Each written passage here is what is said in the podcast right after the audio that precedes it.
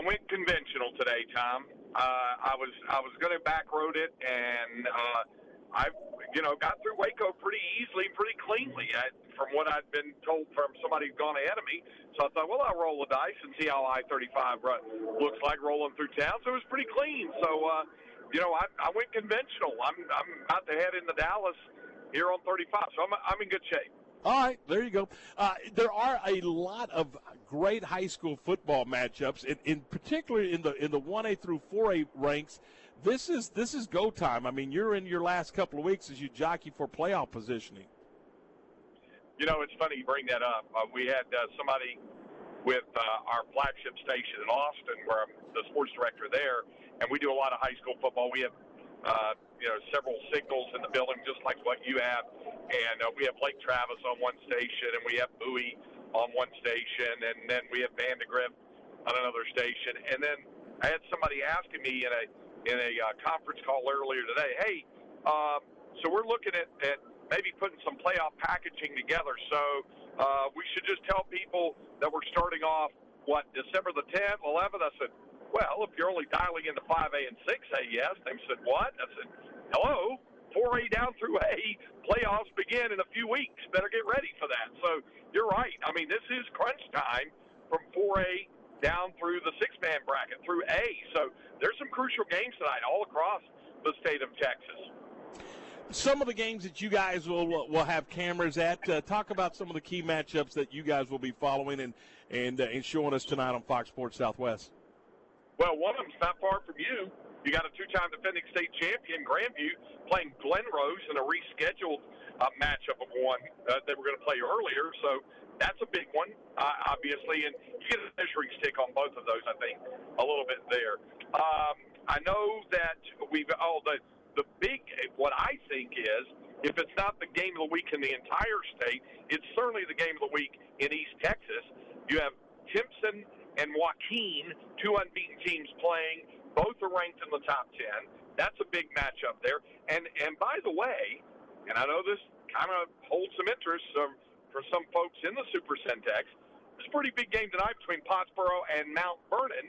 Now, Mount Vernon got upset last week by Winnsboro, but it's still a big game there uh, with uh, Mount Vernon and Pottsboro tonight. So that's another one uh, to keep an eye on, I think. And uh, and there's a couple other Bangs and Ballinger out in West Texas is, is a big one as well. That's an important one. So there's uh, and, and then there's a couple of big city matchups in the Dallas Fort Worth Metroplex. Uh, I think Denton Guyer and Prosper is one of those. So those are some of the matchups there. And you're right, it it cuts a pretty wide swath all the way across the state of Texas.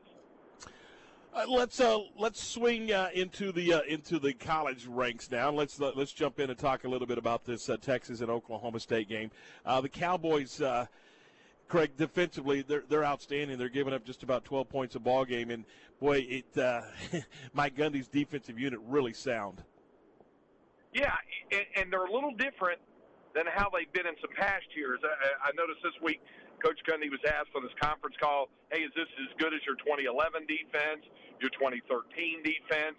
And he pointed out, he said, well, in 2011, we did a great job in takeaways. They were something like plus 47 uh, in the plus minus category, and they had all these takeaways, but they would also give up some big plays.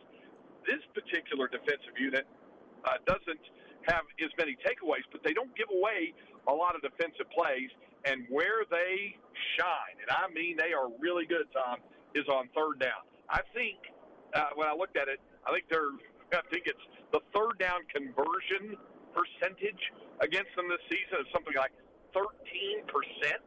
If you get in the third down with this group, you got problems. They have one of the uh, best corners, I think, in the country, certainly in the Big 12, in Rodarius Williams.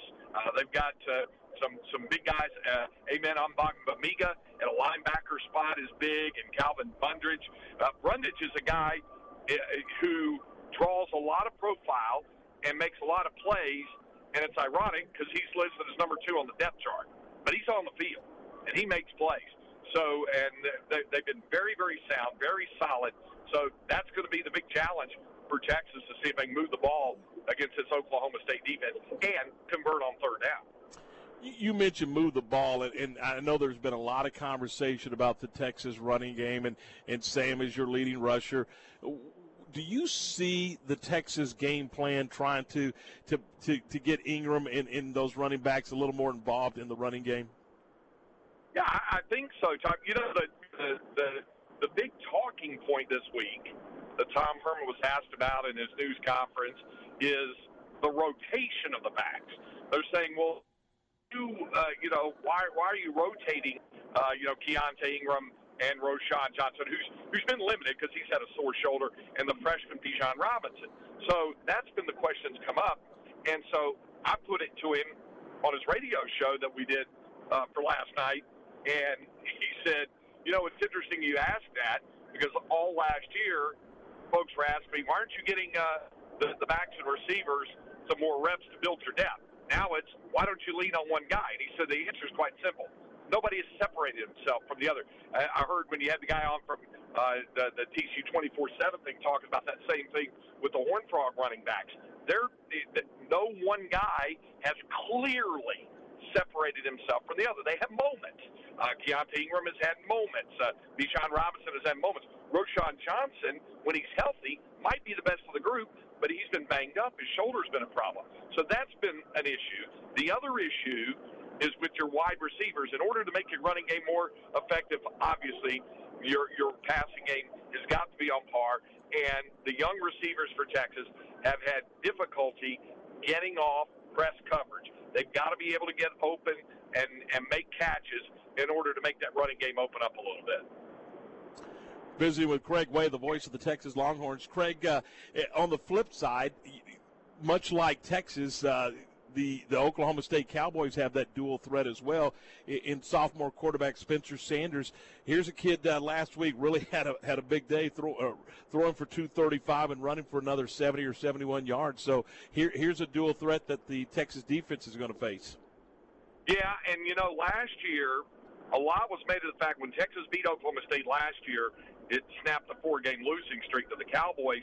Oklahoma State's won seven of the last ten. And one of the ways they went about doing it was to slow down Chuba Hubbard. Now, Hubbard doesn't get slowed down much. He's an outstanding running back. And I think he wound up with 120 yards, but they made him, you know, earn a, lot of 20s, and so he didn't damage that much. That said, Spencer Sanders ran for 109. So, and when he's healthy, and he hasn't been able to make as many starts because he just hasn't been completely healthy. But I watch this kid playing at Denton Ryan, and I know how talented he's been all the way through. He gives them that mobile dimension, and then of course you have a thunderous running back like Chuba Hubbard, and then you have a Biletnikoff Award finalist from a year ago at receiver in Tylan Wallace. They throw to the tight end well. Dillon Stoner is an excellent slot receiver. They have weapons. It's just ironic that for this program, Oklahoma State, which draws so much attention with their prowess on offense, that it is the defense leading the charge. But rightly so, because of the numbers their defense has posted. Still, in all, their offense remains uh, very explosive as it has in past seasons. Uh, it's ironic. Uh, Kwame Cavil and the Waco Lions have just arrived here at uh, at Panther Stadium, and I know that uh, you're quite familiar with uh, with Mr. Cavil you better tell him I said hi. You know, it, it, it, you want to make a guy feel old. You know, tell me Kwame Cavil is coaching uh, a team, and I know he's been there at Waco High a bit, uh, to try to coach the Lions and trying to turn that program around. It really, really does seem like yesterday when we were calling games with him catching passes from Major Applewhite. You know, at 98, 99, he was he was something else, and and. Uh, a great guy, and so I wish him the best. But obviously, that's a big game for Midway as well as for Waco. I know it's it's important for both of those teams tonight. Absolutely. Hey, I appreciate your time. I know you're busy. A a, a safe trip uh, to uh, to Dallas today, and then of course uh, your show tonight, and then safe travels on to Stillwater uh, tomorrow for the uh, for the Texas and Oklahoma State game. And we do appreciate it, Craig. Thanks so much.